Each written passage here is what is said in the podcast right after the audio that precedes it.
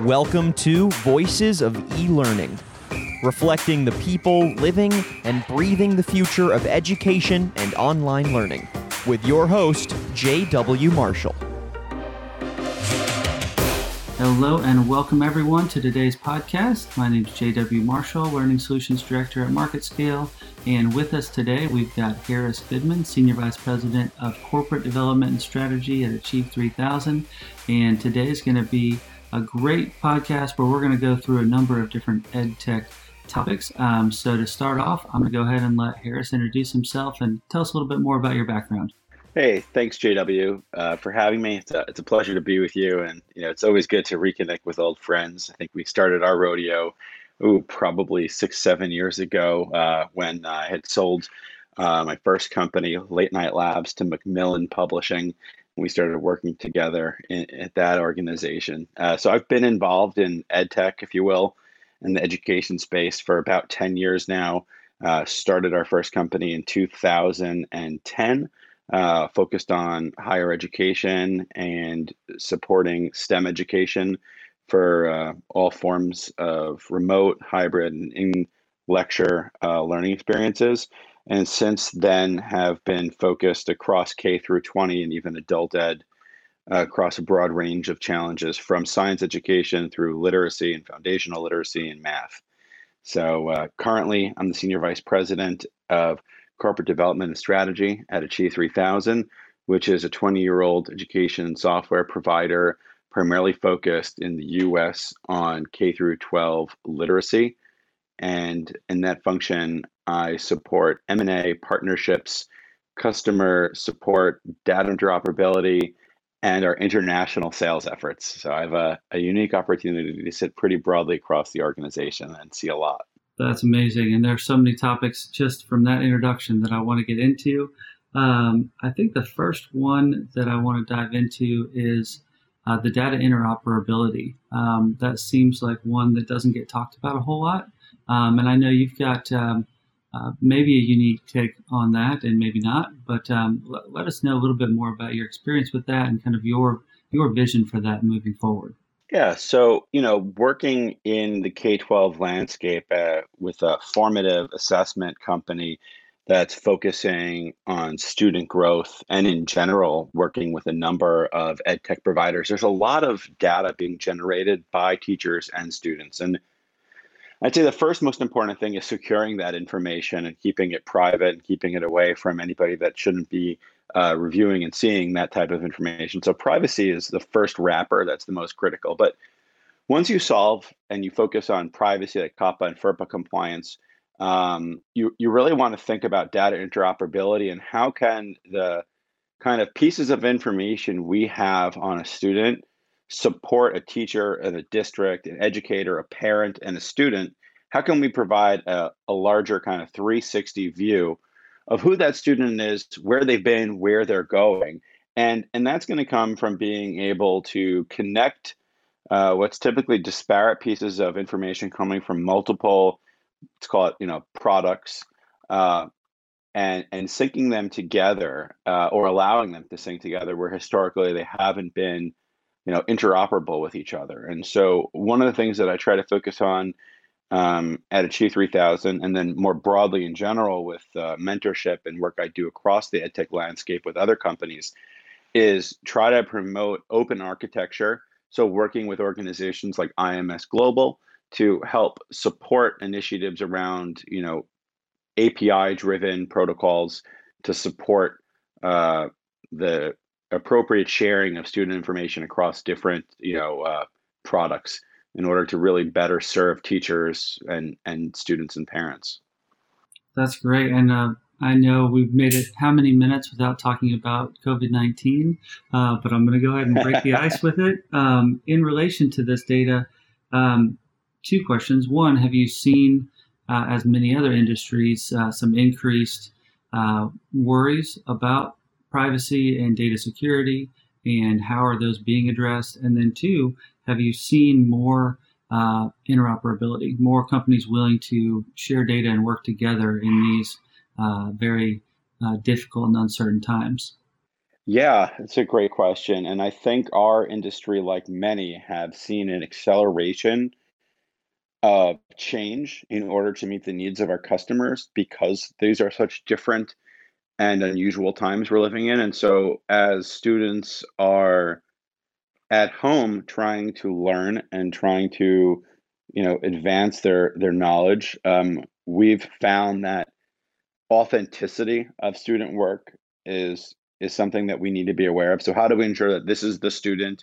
If it says Jamie, how do we know that this is Jamie actually doing the work? How do we ensure that there are proper protocols in place, whether it's randomization of questions and item banks, whether it's lockdown browsers, all those types of things that you want to be thinking about to ensure that it is this student? And then how do you just create a culture around authenticity and kind of anti-cheating methodologies? Uh, so that's something that we think about and that we put a lot of, I'd say, technology resources and, and thought and pedagogy behind. In terms of interoperability with other systems, you know, absolutely. Um, more and more, we can't see ourselves as an island. We have to think ourselves as a much broader experience that connects with other systems. So whether that's companies like Google Classroom or other learning management systems like Canvas, um, and integrating more smoothly, because a student doesn't necessarily, especially a younger student, doesn't necessarily have the skills to know how to navigate all those different applications. And the smoother the transition between different applications, whether you're doing a math product to a reading product to a writing product and so on, or just doing your homework, if they're all in different products and platforms, that can be really challenging for students. So single sign-on and, and one-stop shop, if you will, in terms of uh, seamless integrations is really important, and it's really the the right thing to do, especially for younger students, because they don't necessarily have a facilitator, let alone a teacher, looking over their shoulder, ensuring that they're clicking and going to the right places at the right time. And that adds even further to frustration for a teacher if they're on a, say, you know, a Zoom session or Google Hangouts. How do they ensure that uh, the students are in the right platform at the right time? And so improving visibility into where students are online and what they're doing is also really important. Yeah, that, that makes sense. Um, that kind of leads into a broader question, uh, because I'm sure that's one of the biggest challenges uh, facing ed tech and education today. Uh, what are some of the other current challenges in the uh, the environment that we see ourselves in, in uh, the, the coronavirus pandemic, uh, new normal that we're Uh, trying to navigate? What are the other big challenges that you see in the industry right now? Yeah, I mean, I think, you know, one of the things that, you know, is, is something that we we all need to think about is the social and emotional welfare of our students, right? The lack of just regular play, right? We know how important play is to a child's development and their social, you know, framework and fabric, um, and, and collaborating with friends. And so moving from just the playground to collaboration and project-based learning, all these pieces are are are struggles now to deliver uh, to a student, to get them, you know, to where they were before. And we have to be thinking about all those impacts on a child and whether we can augment them or think about something new uh, that can still support that type, that part of the child's development. Those are all things we need to be thinking about together uh, as a broader community. Um, it's really important that we, you know, it's not just about academic gains, it's about the total child's development. Absolutely. And something we've talked a fairly good amount on our podcast recently has been the increased role of parents in the education process. Another unprecedented new development uh, is that parents have been forced to be much more involved, um, some more willing than others. Um, what has been your experience uh, as far as helping facilitate that um, parent involvement in a brand new way? Yeah, it's it's been really interesting. I think most parents can now say they have a newfound respect for teachers, right? Understanding how hard a teacher's job is. And we're not really teaching, we're facilitating. Most parents, you know, I joke with a lot of friends, you know, after probably about seventh or eighth grade, the work just becomes too hard for most most parents, right? We we kind of tap out at that level of math, right? When we get to like calculus, we're kind of uh, we're kind of done at that point, unless we've worked that muscle more recently. And so we either find ourselves on Khan Academy brushing up on some basic foundational math skills, or or we're really relying on uh, the software Uh, and the teachers to help support us. Uh, and I think some teachers are doing an amazing job at engaging students and supporting parents, but it, it's challenging. And as a parent of four children across uh, fifth grade, uh, second grade, and and you know early early childhood, three-year-old, it's a you know it's a challenge to uh, differentiate your own facilitation and instruction across all these different age groups and learner types. Uh, and, and it's challenging. It's hard. It's uh, it can be frustrating. And you know, the last thing you want is the software to have a glitch and to have a problem, because there's so much pressure to do the right thing for your kids, to ensure that they're growing and that they're developing, and and that they're not anxious. Right? You know, there are elements of anxiety that can exist even in the home, where it is a safe environment, hopefully, right, and where it is an environment of love. It should be an environment of safety and love in school as well. But, you know, I'm I'm talking about my own experience. I hope my, you know, my home is a, a, a very comfortable place for my kids, where all their needs are met. And in that environment, it still can be anxiety provoking, not knowing where to go, where to click, what work they did or didn't do. And so, you know, from the vendor perspective, we need to make our software more available and easier to access for the parents as well. Because like you said, they're more and more, and the research has shown this for years, the more involved the family is in the child's education, the better off that child will be. And even more so today, when parents uh, have to step up uh, with a greater degree of engagement with their child's learning. So the better uh, our industry can get at kind of putting a window into where the child is for the parent and letting them come in to support them and partner with educators in a real way. I think, you know, the stronger those outcomes will be for those children. Absolutely. And hopefully there are some long lasting uh, new ways of doing education that come out of this pandemic, where we see more parent involvement, even beyond the immediate, where they have kind of being forced to be involved, uh, and that, that level of understanding of teachers and their struggles. Um, as you said, teachers struggle with the technology is great when it works, but when it doesn't, it's really frustrating. I think parents are understanding that even more so today than ever as well. Um, and this is really tough because it's not even a standard normal home environment, right? Students, kids are um, dealing with not being able to go out and do the things that they did before. Uh, as well. So it's really difficult. Um, speaking of adult learning and parents having to learn calculus again, um, I know you have some other experiences with adult learning. How are you seeing that shifting in, during this time? Yeah, so I mean, we can categorize, I think about adult learning as there's like foundational adult learning. So for for parents that, let's say, are in English, you know, English is an additional language, right? And they want to learn English, there's software and a focus to kind of retool and and upskill them uh, to whether it's learn English, learn new skills, and their different categories, or upskill. Um, and I think, you know, now is an opportunity uh, for for certain folks to reevaluate, you know, what are those career pathways? There's a lot of new emerging fields that are coming. So, for instance, cybersecurity. Right, the the rise of the kind of dev boot camp, you know, whereas before there was this big push into technical and career development, which I still believe strongly in, especially through community colleges uh, to retool and upskill uh, workers. Uh, I see uh, one of the more interesting fields in that specific area is actually in cybersecurity and defense. Uh, what's interesting is if you look at a typical I T job, you know, you can do a uh, a boot camp for that, or do an associate's degree, and you could come out making around fifty thousand dollars a year. If you would pivot that just a little bit and focused on the entry-level cybersecurity person, which is not a necessarily highly technical, skilled uh, laborer, you can actually get closer to a seventy thousand dollars starting salary. And the demand is is far outstripping the supply.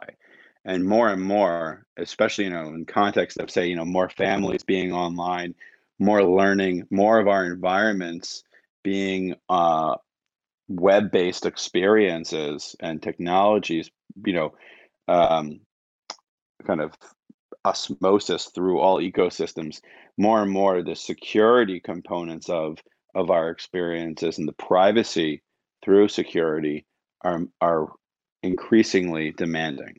Yeah, and it seems like there's an increased trend towards micro-credentialing. If you maybe want to explain to the audience what that is and your take on, is that something uh, I know we're seeing across the board a lot of uh, adult learning, um, just uh, folks going out on their own and looking for, you know, online learning opportunities, whether free or paid. Um, obviously, we'll probably see a big trend towards um, people going back and getting more uh, formal education, probably online in the short term, but Um, what's your take on that shift, and is that a good thing? Yeah, I think it's fascinating, you know, the idea of the uncollege, right? Or the democratization of, of deeper knowledge and information, right? It's like, what's the value of an introductory college course, right? And it, you know, in a big lecture hall experience. Uh, I would say that there is value in it, that you have faculty that can engage with you and um, inspire you to go deeper into a topic, and that act as a resource and a facilitator to help guide you in that journey. Um, if you don't have that, I would say I would struggle beyond the social component of being on college and being exposed to new ideas, new people. Um, you can, I mean, you know, there's those t-shirts that say everything I learned, I learned on YouTube. Uh, you can learn a lot on YouTube. I've learned to build, I've learned to solder, I've learned to do a lot of things uh, on resources like YouTube. Uh, we can go to, you know, if we want to get more highly technical, we can sign up for Pluralsight. We can go to Lynda on LinkedIn. There are Udemy, there are Coursera. There are all these opportunities out there to get really deep, not just shallow level learning, but deep level learning on specific topics.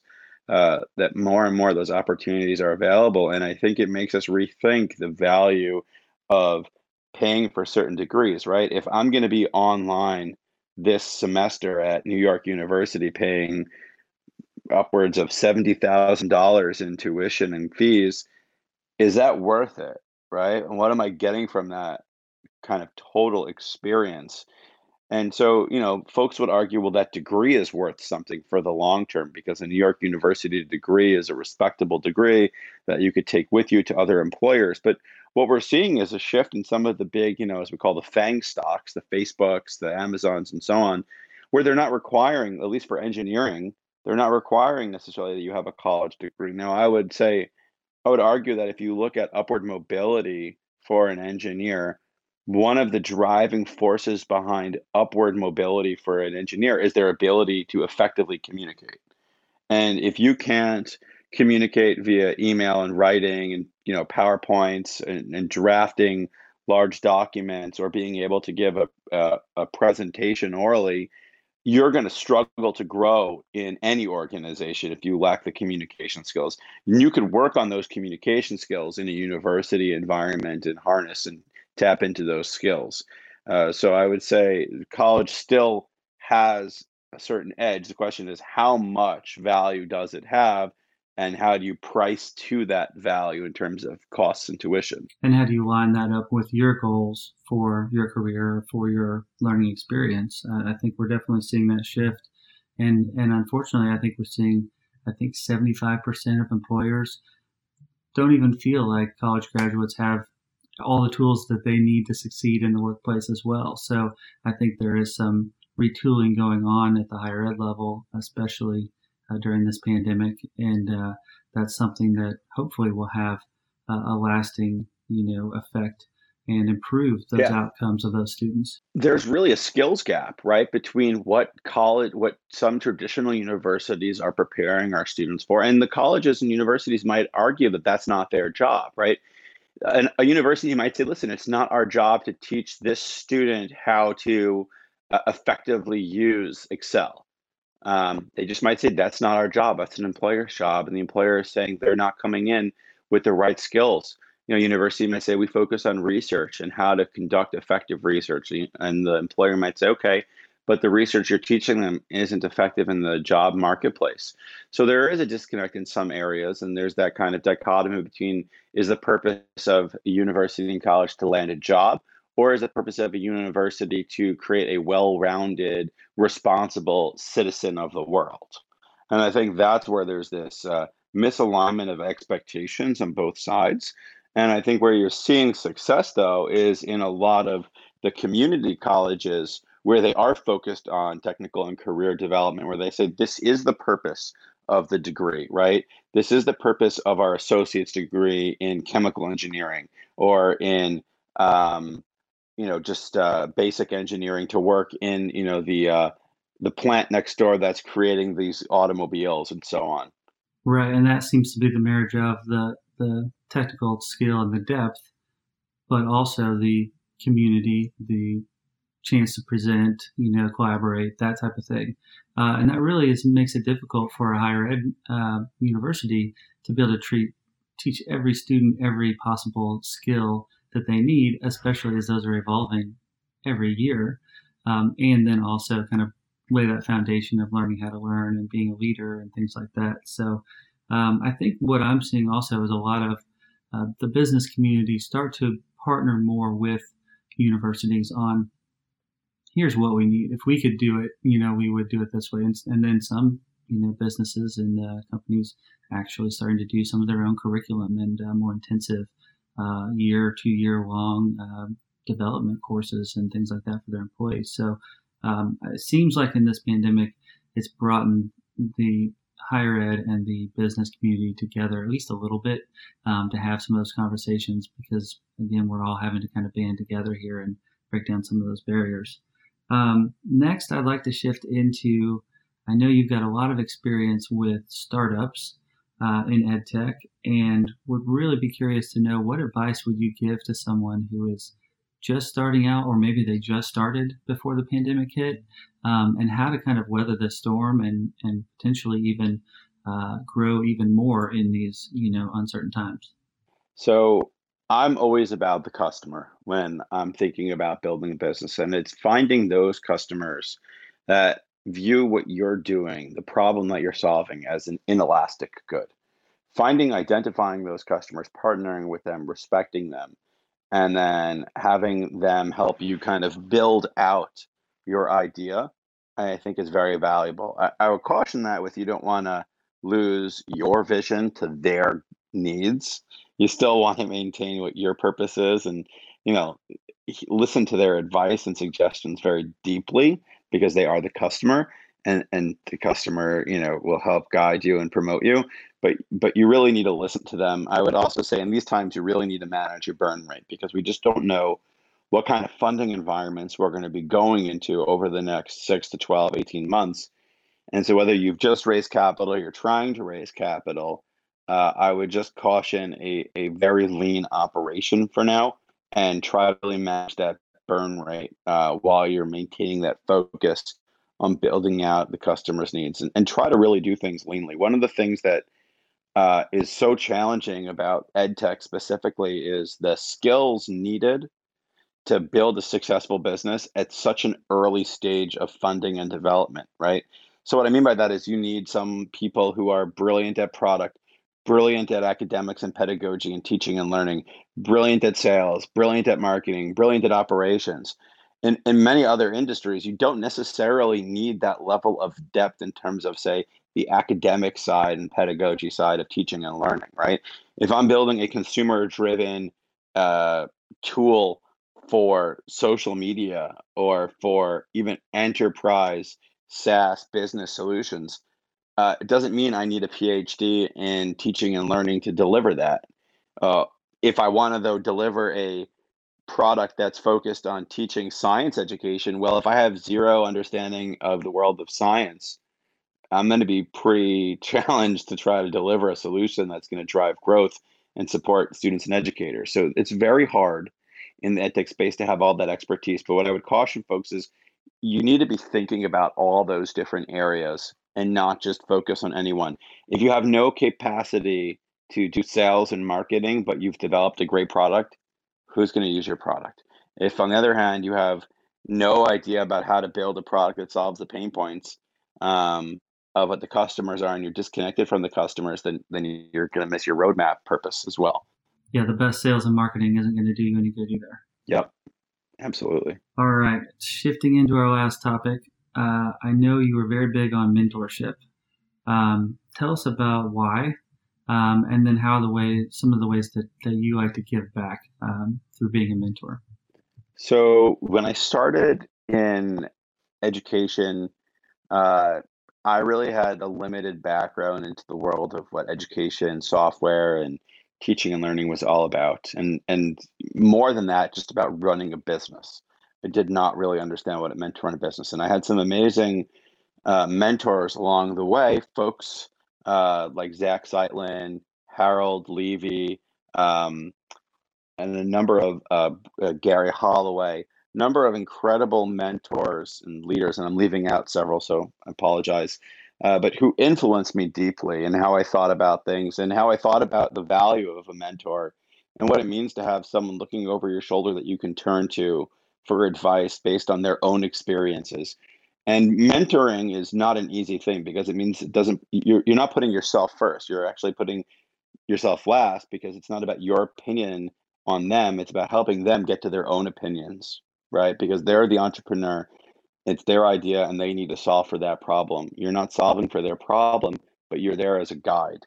And so I learned a lot about mentorship from some of these folks who were investors and in, in our first business, and maintained a strong relationship with them today, or most of them, and always appreciated their deep insight, passion, and support. And I try to give that back when I work with uh, other education and software companies to guide them in their own path and support them, because, you know, running a business as a startup, it has so many different unique challenges, right?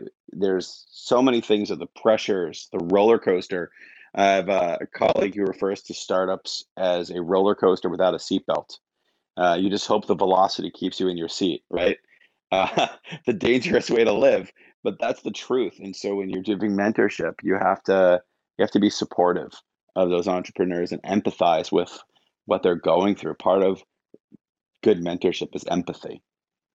Yeah, I would imagine a lot of uh, startups, entrepreneurs, uh, no one else can really understand that or advise them. Um, you know, uh, entrepreneurship professor, if they haven't been an entrepreneur themselves, is, you know, disconnected. So I, I'm always very skeptical about that, right? Like entrepreneurial courses in college who've been taught by a professor who sat behind a desk, or venture capitalists who've never built a business but think that they know what it is from the other side. Um, I, I think you've had to have been there in, in some level to appreciate the pressures, the anxiety of, am I going to make payroll this month? You know, is this competitor going to come at me and undercut me and I can't fund it?